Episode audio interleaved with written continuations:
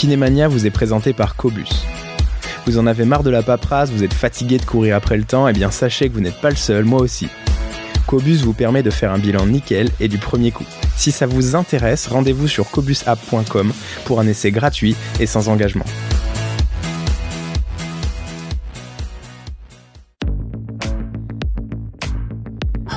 Salut, je suis Marius Lebré, cofondateur d'Health Impact, organisme de formation pour les kinésithérapeutes et les professionnels de santé.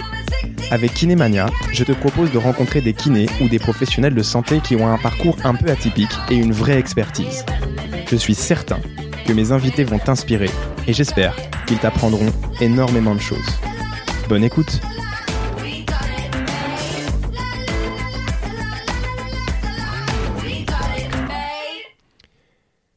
Bonjour à tous et bonjour Théo. Euh, je suis ravi de t'accueillir sur, ce, nouvel épisode du podcast Kinémania. Aujourd'hui, on va parler hypnose et communication.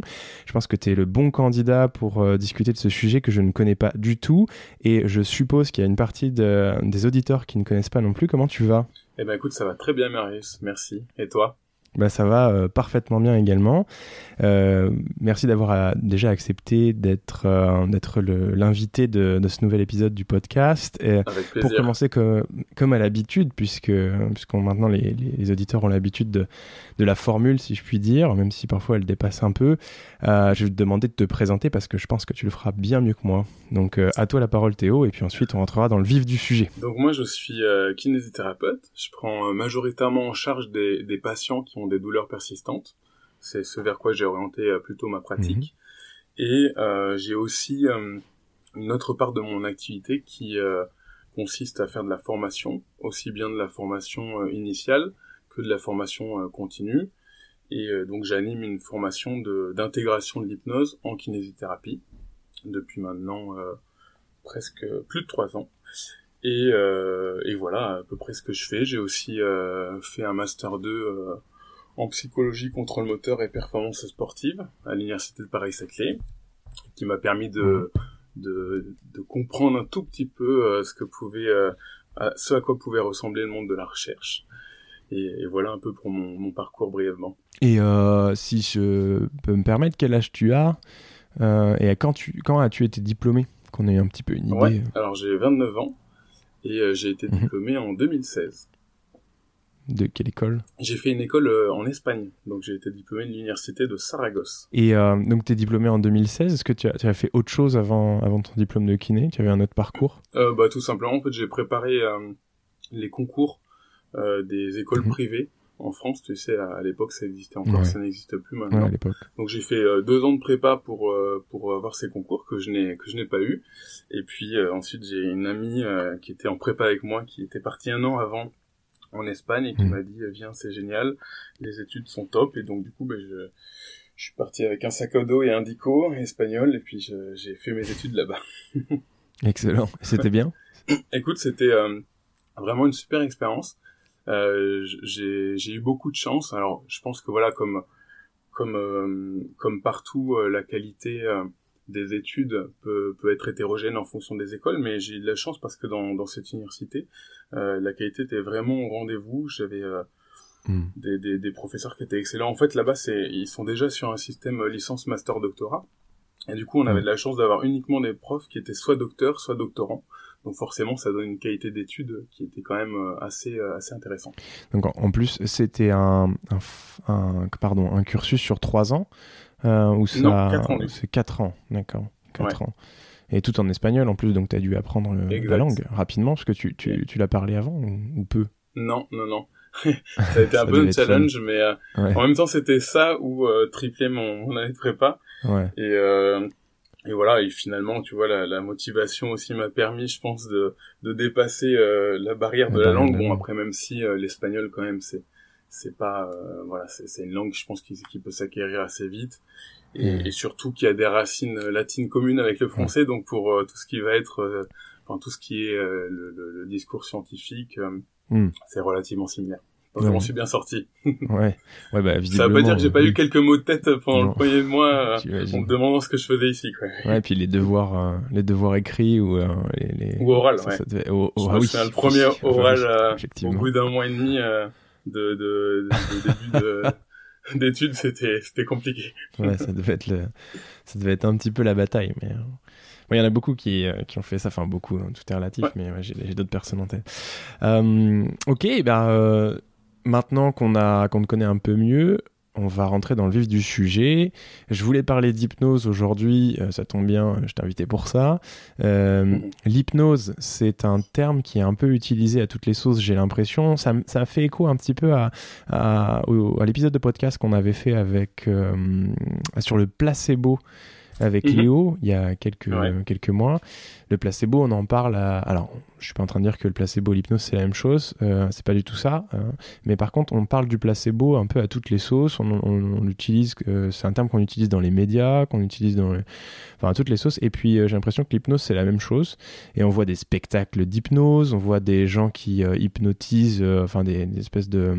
de... Ouais, donc, oui, c'est ça. C'est des, des, spectacles. Hein, avec mhm. des one-man shows où les gens les artistes hypnotisent des, des, gens du public, donc c'est impressionnant. Et euh, j'ai l'impression que de l'hypnose de rue aussi. Ouais, de l'hypnose de rue. De plus en plus. Ouais, et j'ai l'impression que quand même, on parle pas de la même chose ici. Mais, euh, mais tu vas nous dire euh, ce que t'en penses et qu'on est un petit peu éloigné de, de l'image qu'on se fait de l'hypnose de spectacle. Quoi. Mmh. Donc, euh, go quoi. Explique-nous ce que c'est en fait l'hypnose dans euh, en médecine déjà d'un point de vue général, et puis ensuite on parlera de l'hypnose appliquée en rééducation bien sûr. Hmm, ok.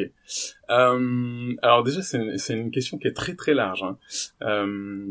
Donc ce qu'il faut comprendre c'est que l'hypnose déjà c'est quelque chose qui est polymorphe. Ça veut dire que ça peut prendre énormément de formes différentes. tu l'as dit, ça évolue d'ailleurs dans, aussi dans des contextes différents. Euh, c'est pas la même mhm. chose de pratiquer l'hypnose dans un contexte de spectacle que dans un dans un contexte euh, thérapeutique. Euh, donc si tu veux, on peut commencer par euh, parler de, de l'hypnose thérapeutique. Euh, ouais. Donc en gros, euh, basiquement, c'est un outil qui, qui existe depuis très longtemps. depuis, alors ça dépend, les historiens souvent ils retracent ça au, au, au 18e. ça s'appelait pas comme ça à l'époque. Euh, ça s'appelait euh, le, magnétisme animal. Et euh, ça avait été, si tu veux, créé par quelqu'un qui s'appelait Franz Anton Mesmer, à ne pas confondre avec le Mesmer de maintenant. Et euh, lui, c'est incroyable. Il a repris le nom ou il s'appelle vraiment vraiment Mesmer le le Mesmer de maintenant? Euh, Bah écoute, non non, c'est son nom de scène, le Mesmer de maintenant. Donc ah, ça, ça m'étonnerait pas effectivement que qu'il ait repris un peu un peu le, le, même type de, de nom. Ouais.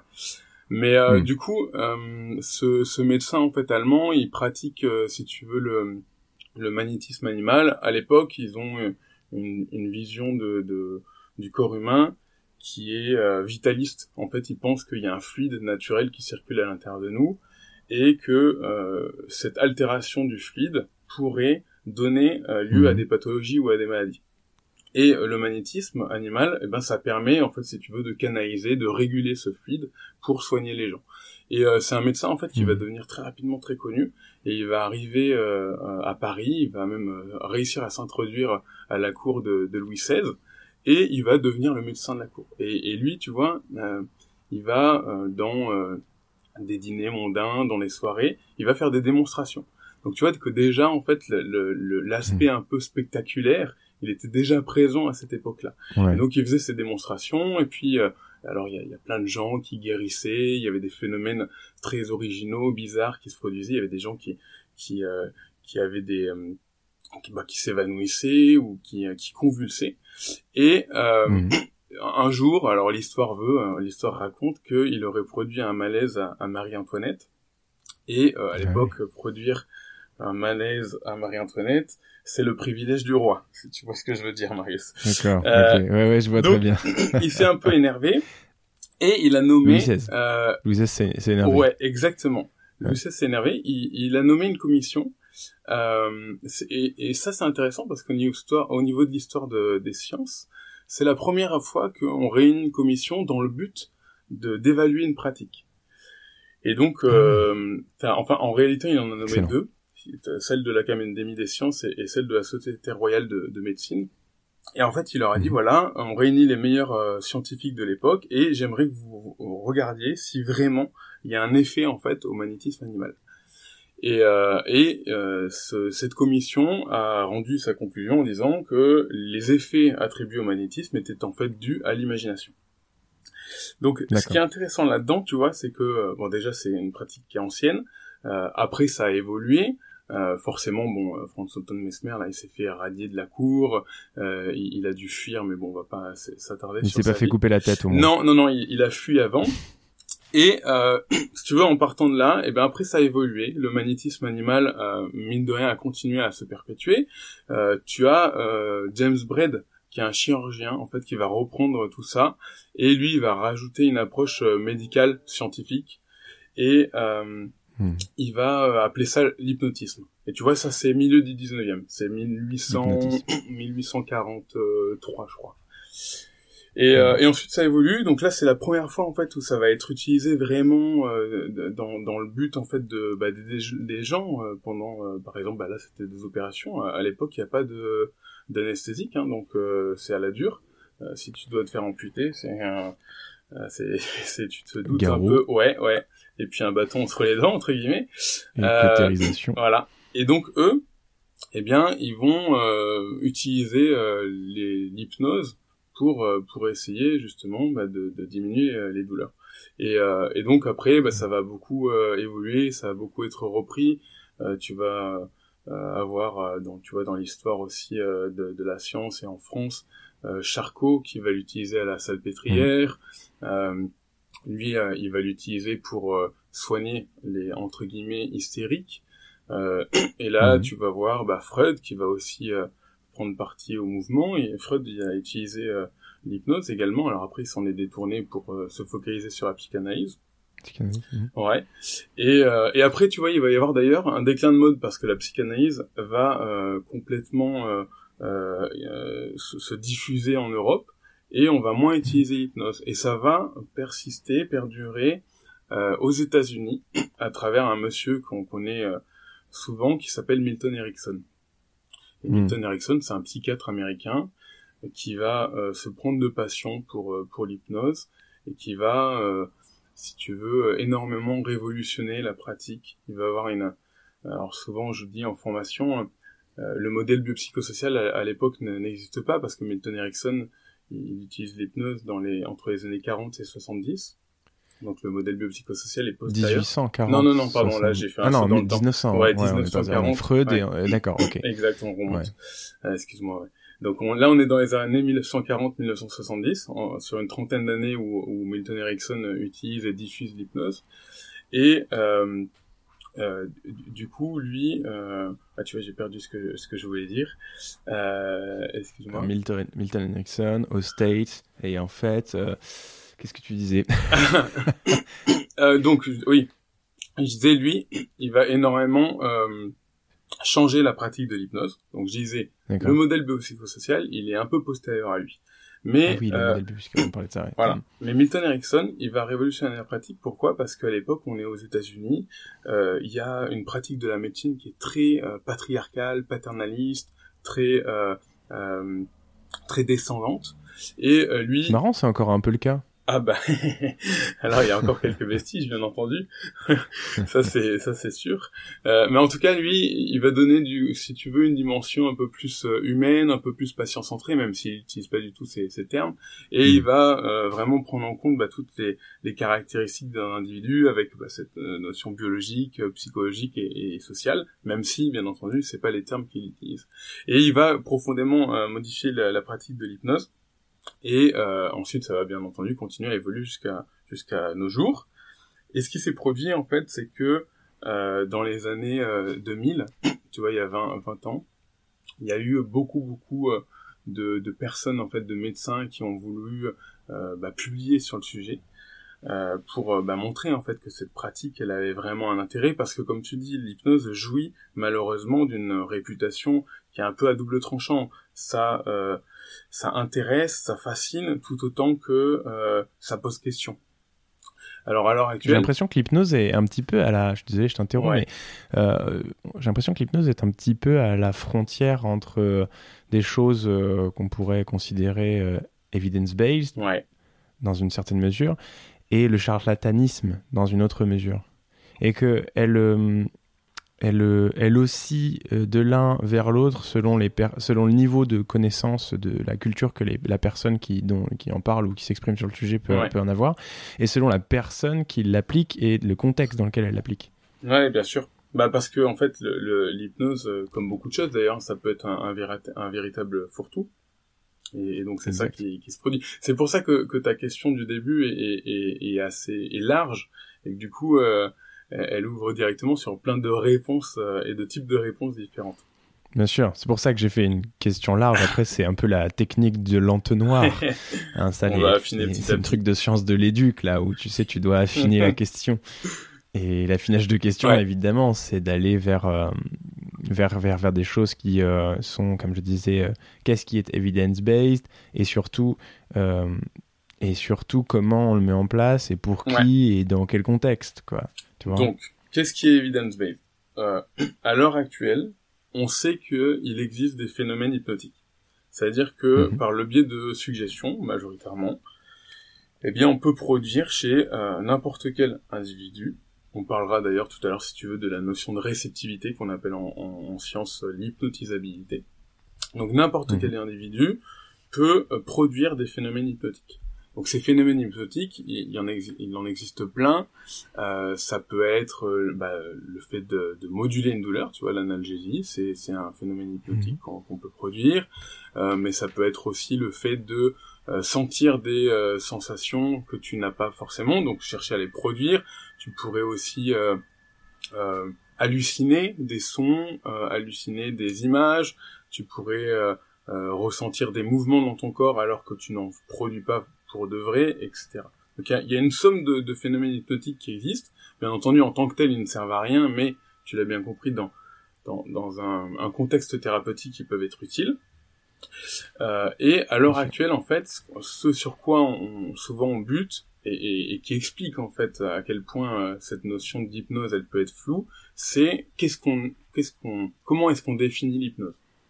Et c'est là en mm. fait, je pense que se que se pose euh, le, toute cette problématique, c'est comment on, comment on la définit, parce que il y a différentes définitions qui existent et euh, il faut comprendre que au, sein de la communauté scientifique, tout le monde n'est pas d'accord avec cette définition. D'accord. De la communauté scientifique, hein. Ouais, on parle ouais, bien, ouais, là. ouais, ouais, hmm. On ne demande pas à Mesmer de Messner ou Mesmer d'ailleurs? Mesmer? Ouais, non, non, on va pas, on, va, on pas, pas lui demander, non, non. Même si euh, je pense que ces spectacles sont vachement cool. Hein. Ah oui, oui, ah bah, c'est, un véritable showman et, il fait très bien euh, son, son métier de, euh, de, de, spectacle, ouais de showman. Ouais. Ok, je t'ai interrompu encore. Mais euh, comme on n'est pas l'un en face de l'autre, bah tu vois, on, Bien sûr. on fait avec. Bah du coup, si, si tu veux, je peux continuer sur euh, cette notion de définition. Carrément. En fait, tu vois, en, en, 2015, ouais, en 2015, donc t'as t'as euh, en gros l'American Psychological, Psychological Association qui euh, s'est mhm. réunie et qui a dit voilà, on va chercher à mettre à jour la, la définition de l'hypnose qu'on a. Euh, et donc, en gros, eux, en 2015, ils ont dit, l'hypnose, c'est un état de conscience qui implique un focus attentionnel conscient et une réduction de l'attention périphérique. Okay, donc ton attention périphérique se réduit. Et ça, c'est caractérisé aussi par une augmentation de ta capacité de réponse à la suggestion. Donc ça, ça veut dire quoi? Ça veut dire que quand tu fais de l'hypnose, tu es dans un état de conscience particulier, avec du focus attentionnel, et tu as une augmentation de ta réponse aux, suggestions qu'on peut te faire. Et en fait, cette définition, euh, tu vois déjà, elle permet de toucher un peu du doigt certaines notions, de dire ah tiens, il y a le terme conscience, donc ça veut dire qu'on est conscient, mmh. donc euh, on n'est pas du tout inconscient quand on fait de l'hypnose. Il y a aussi mmh. la notion de focus attentionnel, donc ça, ça veut dire que c'est quelque chose que toi, en tant que sujet, tu vas chercher à produire, là où parfois on pense qu'on va perdre le contrôle, donc tu vois que c'est assez euh, opposé. Et tu as la notion aussi de suggestion. En gros, on va te suggérer des choses. Donc ça veut dire qu'on peut pas prendre le pouvoir sur toi. C'est pas des ordres qu'on va te donner. Mais mm. malgré tout, tu vois, malgré euh, effectivement cette direction que ça nous donne, cette définition a été énormément critiquée à l'époque. Pour un seul Pour mot. quelle raison? Le, le, premier, le, le, le terme un état de conscience. équilibré. Eh oui, ça semble équilibré de prime abord, euh, mais en fait, le terme état de conscience, il pose mm. énormément euh, problème, parce que euh, dans euh, la culture populaire, euh, si tu veux, l'hypnose, c'est un état. C'est un état modifié de conscience.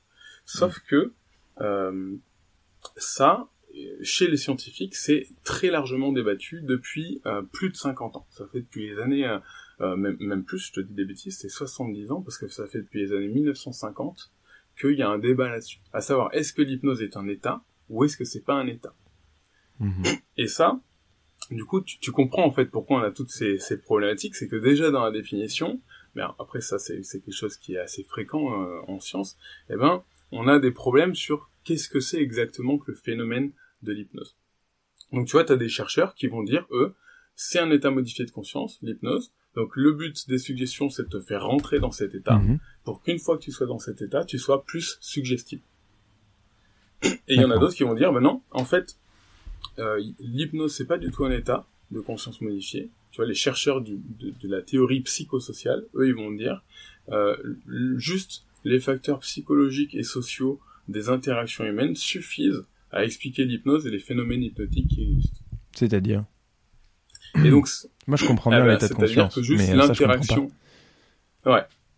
Eh ben, juste l'interaction en fait entre, euh, par exemple, Mhm. bah, deux individus et le fait que euh, leur psychologie, c'est-à-dire euh, bah, les attentes que tu as, la motivation que tu as, euh, l'adhérence que tu veux avoir aussi, euh, et puis l'environnement social, tu vois, dans quel contexte social est-ce que tu es, c'est suffisant pour expliquer la production des phénomènes. Ça suggère par exemple que quel...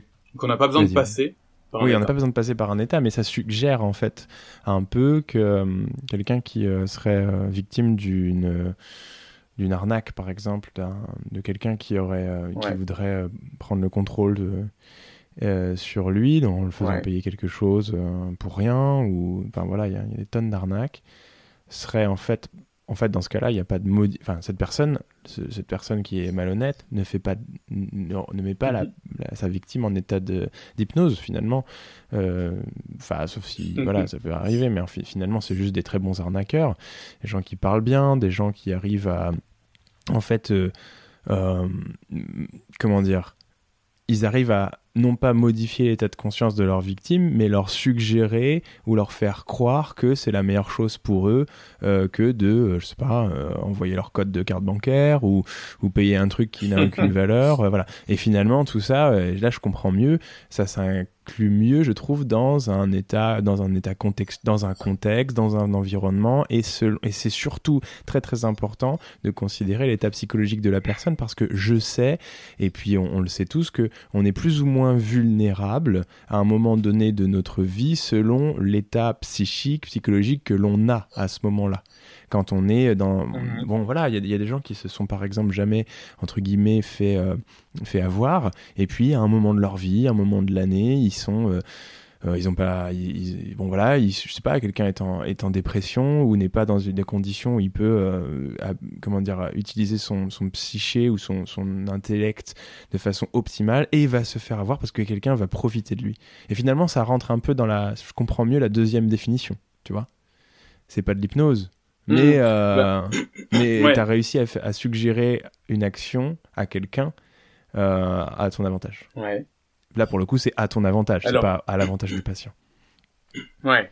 Donc là, tu, tu, tu, tu, tu me ramènes le, le- la discussion autour d'un contexte qui est différent que, que le soin. Mais si, si on parle de, de, de manipulation de personnes qui prendraient, euh, euh, tu vois, qui, qui arriveraient à suffisamment influencer des gens, euh, euh, bah déjà, déjà, il faudrait voir en fait s'ils utilisent des, des Ouais. outils d'hypnose. Ce que je veux dire en fait, c'est que euh, peu importe ce- cette personne-là que tu décris, ce manipulateur, euh, il va pas te mettre dans un état particulier dans lequel tu ne répondras plus de rien. Ouais. C'est-à-dire que si c'était aussi simple que ça et qu'on puisse te faire faire absolument n'importe quoi, eh ben, je serais pas en train d'enregistrer sûr. un podcast avec toi, Bien sûr. Marius. Je, je t'aurais fait braquer une banque, euh, voler euh, 5 millions d'euros et tu me les aurais apportés euh, chez moi et puis après C'est tu aurais vrai. tout oublié. Tu vois? Donc mal- malheureusement ça fonctionne, enfin malheureusement ou heureusement d'ailleurs, euh, c'est pas Oui, mais ce simple mec, que ça. ce mec qui, qui Et- et c'est- suggère quelque chose, qui influence une personne qui euh, Ouais. à son avantage, euh, est-ce que, Ouais. je veux dire, est-ce qu'il, enfin, il ne met pas la personne, la victime, dans une, dans un état de conscience modifié finalement? Oui ou Bah là, là est toute la question. Tu as des chercheurs qui pensent que si en tout cas il utilise des outils hypnotiques, il y a des chercheurs qui vont mhm. dire que oui, et tu en as d'autres qui, qui Et, et les outils hypnotiques, euh, ça nous permet de, de, de, discuter de ça, même si je sais que le sujet est extrêmement vaste, mais et que tu sais, on a l'impression de les survoler et que voilà, mais euh, comme comme j'essaye d'être euh, concis, enfin du moins de terminer dans un temps imparti, même si on dépasse un peu, c'est pas grave, on fera deux épisodes, mais mais, mais voilà, j'essaie d'aller d'aller au moins discuter de tous les sujets. quels outils Qu'est-ce que tu entends par outil hypnotique, toi Particulièrement? Alors, principalement, c'est l'utilisation de la suggestion. Ah ouais Ouais, donc du coup, euh, ouais. alors c'est quoi l'utilisation de la suggestion? Parce que peut-être qu'on n'a probablement pas les mêmes, les mêmes définitions euh, l'un et l'autre, euh, parce que nous connaissons rien à tout ça. Bah, tu vois, tu, tu parlais tout à l'heure de, de, manipulation. alors ça dépend, tu vois, pour certains c'est un gros mot la manipulation. Moi, je pense que qu'il faut pas voir la manipulation comme un gros mot parce qu'en fait on se manipule moi, moi, en permanence. Hein, euh, même ma victoire. Exact. Ouais. Eh ben, et, voilà, on est d'accord. euh, et en fait, je pense que ouais, on est d'accord, c'est bon. Euh, non, mais je pense que c'est important euh, que, que, que les gens en fait ils prennent conscience qu'on se manipule en fait tout le temps. Euh, ça fait partie de nos vies. Euh, C'est-à-dire que moi, je, je, dis souvent, si, si là par exemple je te raconte, je te dis, tu sais, cet été, je suis parti avec ma compagne en Espagne sur la Costa Brava et la Costa Brava c'est un endroit que j'aime beaucoup parce que euh, t'as des magnifiques euh, t'as une côte qui est super sauvage et puis tu vois l'eau qui est azur souvent il y a un soleil qui est magnifique il fait chaud et tu vois les, les reflets des rayons du ah, soleil je le vois bien là quand je fais ça Ouais. Exact. Tu as eu des images. Peut-être que nos auditeurs même ils ont eu, des images, son image, ont eu des sensations. Son image, son image de la Costa Brava en été, en Espagne. Même si même si euh, la personne ne connaît pas ce que c'est. Et ce qui est intéressant là-dedans, c'est que là j'ai fait des suggestions, et donc en soi on pourrait dire bah je vous ai manipulé, parce que euh, toi Marius là t'avais pas prévu de penser à ces mm. choses-là, et c'est parce que c'est moi qui le dis que euh, tu y penses. donc la, la manipulation, c'est pas un gros mot, c'est quelque chose qui est au, au, cœur de nos vies. Et donc du coup, pour en revenir à la question, effectivement, l'hypnose majoritairement utilise les suggestions. Et donc, du coup, le but, ça va être d'utiliser ces suggestions pour amener, donc dans un cadre thérapeutique, les patients à focaliser leur attention sur certaines choses. Et par exemple, bah, tu vois, imaginons, euh, je te, donne un exemple très simple, euh, un patient euh, aurait des douleurs, donc il est focalisé sur sa douleur, c'est normal, c'est sa sensation qui est la plus forte. Eh bien, un exercice d'hypnose, ça pourrait consister, justement, tu vas en parler de la, de la Costa Brava, ça pourrait consister en lui faire, euh, en le réémergeant dans un souvenir euh, dans lequel il a des sensations positives. Donc avec des suggestions, en fait, je vais lui reparler de son souvenir en lui l'amenant dans ce souvenir pour qu'il retrouve les sensations, les images, le vécu qu'il avait dans cette situation-là. Et ça, en fait, on sait que, bon, c'est une technique parmi plein d'autres, hein, bien entendu, mais c'est une technique qui va permettre de moduler la douleur de cette personne. Parce que il va être justement dans euh, un, vécu qui sera bah, celui de ses vacances où il est en train de euh, se baigner dans la mer, ressentir euh, le, la chaleur du soleil, etc. D'accord. Et mhm. donc, vas-y, vas-y, continue. Non, non, j'ai plein de questions, mais je te laisse euh, continuer. Vas-y, vas-y, non, non, enchaîne, enchaîne ouais. avec une question. Ça, ça relance comme ça. Alors, en pratique, enfin moi, tu vois, j'ai déjà consulté un praticien, je sais pas comment on dit d'ailleurs, un praticien en hypnose ou pour, des douleurs. Et euh, c'était il y a longtemps. Et en fait, ce qui, ce qu'elle m'avait euh, fait faire avait, euh, en fait, c'est là que je me suis, que j'ai changé d'avis sur même, même si ça n'a pas de sens, mais enfin moi j'ai changé d'avis sur l'hypnose parce que j'avais une vision de l'hypnose, tu sais la vision populaire, hein, je comme, comme j'ai introduit la, la mmh. discussion ensemble aujourd'hui. Et, donc je suis allé voir cette personne qui, en fait, m'a demandé de me concentrer sur l'apparition de la douleur lorsqu'elle apparaissait et de, de comment dire, de, de, trouver un moyen. Alors pour le coup, c'était un, tout petit mouvement, c'était un petit mouvement de doigt, moi personnellement, qui allait en fait, euh, je sais pas comment elle a réussi à le faire, hein, mais je pense que justement, elle m'a suggéré que c'était possible, qui allait réduire l'intensité de cette douleur. Et en fait, à chaque fois, et le deal, c'était entre elle et moi, c'était qu'à chaque fois que j'avais un peu mal, que ça commençait, tu sais, ces crises douloureuses, tu vois, ouais. euh, eh bien, je faisais ce petit mouvement. Et je le faisais parfois, euh, je sais pas, 100 fois par jour, parce que ça pouvait, et parfois quasiment pas, ça Mhm. dépendait des, des éléments déclencheurs. Et ça a marché quand même pas mal. Alors évidemment, euh, c'est mon, expérience personnelle et ça vaut n égale 1, mais euh, et, deuxièmement, ça n'a pas évidemment euh, supprimé entièrement la douleur, mais du moins c'était d'un point de vue euh, qualité de vie beaucoup plus supportable. Et ça, Hmm. ça, tu peux m'en parler de cette technique Est-ce que ça t'évoque quelque chose ou euh, Oui, alors, mais, forcément, je sais pas exactement euh, ce qu'elle a fait, cette, Ouais. euh, cette thérapeute. Euh, en tout cas, ce à quoi ça ressemble, c'est... elle t'a fait des suggestions pour que Mhm. tu puisses trouver, si tu veux, une, une, une solution pour moduler tes sensations, parce que tout ça, en fait, c'est des sensations là dont on est en train de parler.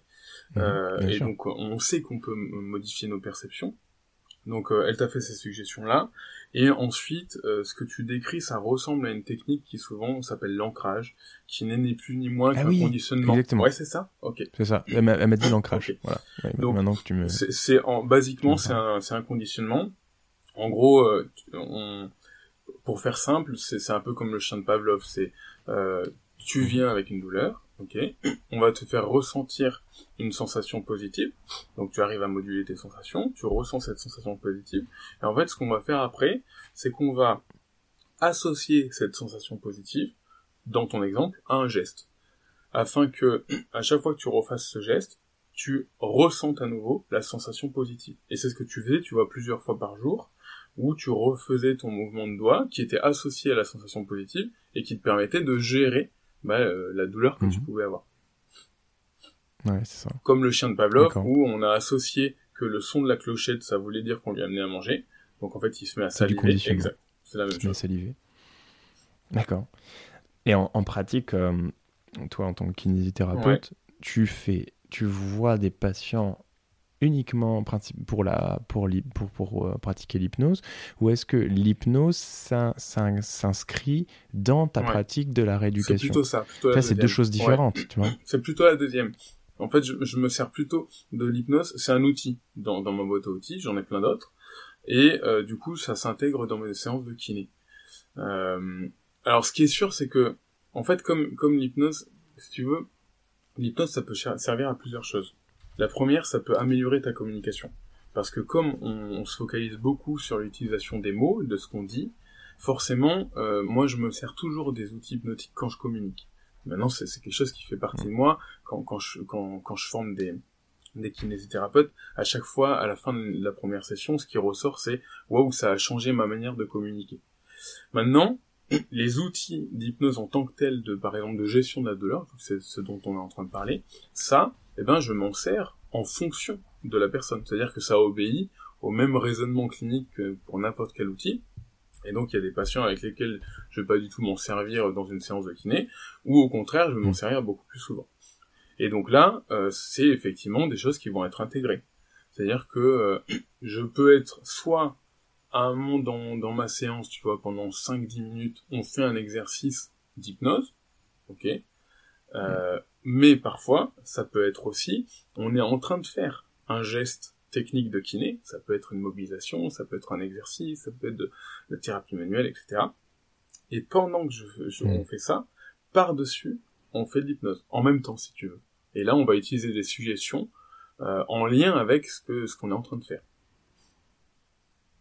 Toujours pour cibler la douleur. Alors là, on est en train de parler douleur parce que euh, forcément, c'est euh, le truc qui rentre le plus dans notre champ de compétences. Mm. Euh, Ouais. L'hypnose, ça sert à plein de choses. Maintenant, moi, il y a quelque chose que je répète très souvent, c'est que c'est important en fait de l'utiliser dans son champ de compétences. C'est-à-dire que euh, Mhm. utiliser l'hypnose pour euh, comme avec comme objectif principal diminuer le stress du patient, ça c'est un peu euh, touchy parce que c'est pas trop notre champ de compétences ça. Donc euh, c'est pas des choses que je conseille en fait en formation. Moi, je, je, je parle très souvent de, de de cette délimitation qu'il faut faire. Par contre, Et ça veut dire que quelqu'un qui... Pardon, vas-y, continue. Ouais. Par contre, utiliser l'hypnose pour gérer la douleur ou même faire des, des, des exercices où tu vas dire tiens, en même temps qu'on fait l'exercice, j'aimerais aussi travailler sur certains facteurs psychosociaux, tu vois, parce que je vois que euh, il y a de la peur évitement chez le patient, parce que tu vois, tu repères ces choses-là, et ben là, l'hypnose, ça peut aussi t'aider, parce que comme on va être sur du focus attentionnel, ben c'est ce sur quoi en fait on va travailler. Et ça veut dire que hum, si un patient vient te voir pour que tu l'aides à arrêter de, de, fumer, par exemple, tu le feras pas. Tu vas le réorienter. Alors, euh, alors tu, as pris un exemple qui est, il est un, peu particulier euh, parce qu'on peut prescrire des patchs. Il pourrait se justifier. ouais, il pourrait. En fait, ça, c'est une question que j'ai souvent aussi. Une prise en charge euh, chez certains malades, par exemple. Exact. Ouais. On est habilité à, à, à prescrire des substituts nicotiniques. Mmh, mmh, mmh. Euh, on est, euh, on est dans, enfin, on doit, on doit avoir un rôle là-dedans de, de, prévention. donc, en soi, tu pourrais le justifier. Maintenant, ce que je dis quand on me pose la question, c'est est-ce que je peux le faire? Je dis, mais en fait, tout simplement, ce qu'il faut, c'est vous former sur euh, sur euh, la dictologie. Tu vois, il y a, à l'heure mm. actuelle, t'as des as des formations euh, pour pour des kinés sur la prise en charge de patients qui qui fument, etc. Mm. donc, prenons un autre exemple de qui serait beaucoup plus tranché. Voilà, une phobie, de la dépression, un psychotrauma, pareil. Mm. L'hypnose, effectivement, peut être un outil utilisable. Néanmoins, c'est pas un kiné de faire ça c'est pas un kiné de prendre en charge une personne qui a un psychotrauma. Est-ce qu'un psychologue, finalement, il ferait pas tout le temps de l'hypnose quand il est en entretien avec son, son patient? Donc, tout dépend de, de, de la définition qu'on adopte. Hmm. Euh, C'est-à-dire que, en fait, si tu prends une définition très large, eh ben, tout devient hypnose. Hmm. Parce qu'en fait, il y a de la suggestion. C'est ce qui me semble. Hein. Ouais, c'est pour ça. Maintenant, c'est un peu problématique parce que si tout est hypnose, bah rien n'est hypnose. C'est un peu mon exemple, tu sais, tout à l'heure du, du, de l'arnaqueur qui, qui va influencer quelqu'un. comme il, comme il suggère que c'est une bonne chose pour lui de, de payer un truc 10 000 euros alors que ça en vaut 5, d'une certaine manière, il utilise des techniques d'hypnose. Tu vois mon point. Alors, Ouais, je, attention, je, suis pas en train de dire que l'hypnose c'est un truc euh, qui te permet d'arnaquer les gens, mais ce que je veux dire c'est que j'ai l'impression qu'en fait euh, l'hypnose, c'est pour ça qu'on a du mal à la définir. Peut-être c'est qu'en fait finalement comme tout est tout est suggestion finalement dans la vie, euh, à quel à quel moment on, on, décide que c'est de l'hypnose et à quel moment on décide que ce n'est plus de l'hypnose? Est-ce que c'est parce, est -ce que c'est parce qu'on définit ça par une frontière thérapeutique? Est-ce qu'on définit ça par une frontière de spectacle, de d'entertainment Tu vois? Mmh Comment ça se mmh passe? Ouais. Eh ben, ça se passe que c'est difficile. ça se passe que c'est difficile à définir. Bravo, tu as écouté cet épisode jusqu'au bout. Si tu as aimé le contenu de cet épisode, merci de le partager à au moins deux de tes confrères, de t'abonner et de mettre une note 5 étoiles sur la plateforme que tu utilises pour nous écouter. C'est hyper important pour nous. Si tu t'intéresses à la formation continue, n'hésite pas à aller faire un tour sur www.health-impact.fr. Tu y trouveras des cours de qualité avec des cliniciens chercheurs dans plusieurs champs de la kinésithérapie. D'ici là, rendez-vous au prochain épisode.